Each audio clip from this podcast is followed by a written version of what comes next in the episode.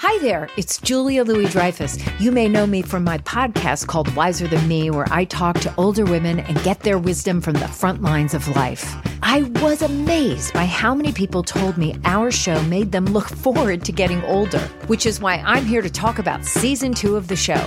Sally Field, Billie Jean King, Beverly Johnson, Ina Garten, Bonnie Raitt, just to name a few.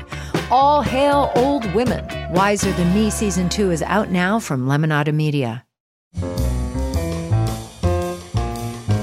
This is Merriam Webster's Word of the Day podcast for Friday, July 20th.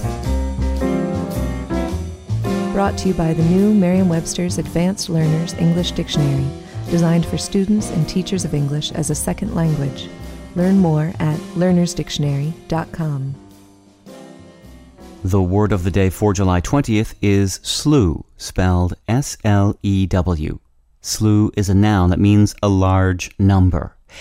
Here's the word used from an article by Stuart Rothenberg in Roll Call.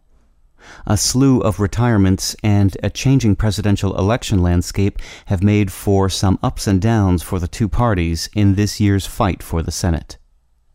The word slew appeared as an American colloquialism in the early 19th century. Its origins are unclear, but it is perhaps taken from the Irish word slua, a descendant of the Old Irish word slúag, meaning army, host, or throng.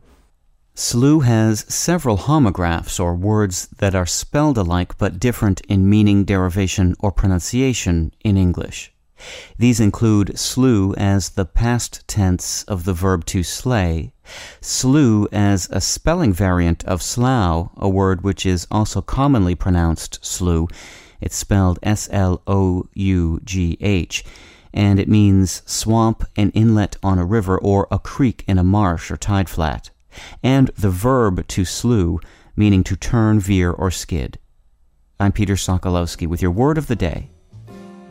Visit the all new learnersdictionary.com, the ultimate online home for teachers and learners of English. A free online dictionary, audio pronunciations, custom study lists, and interactive exercises are available now at learnersdictionary.com.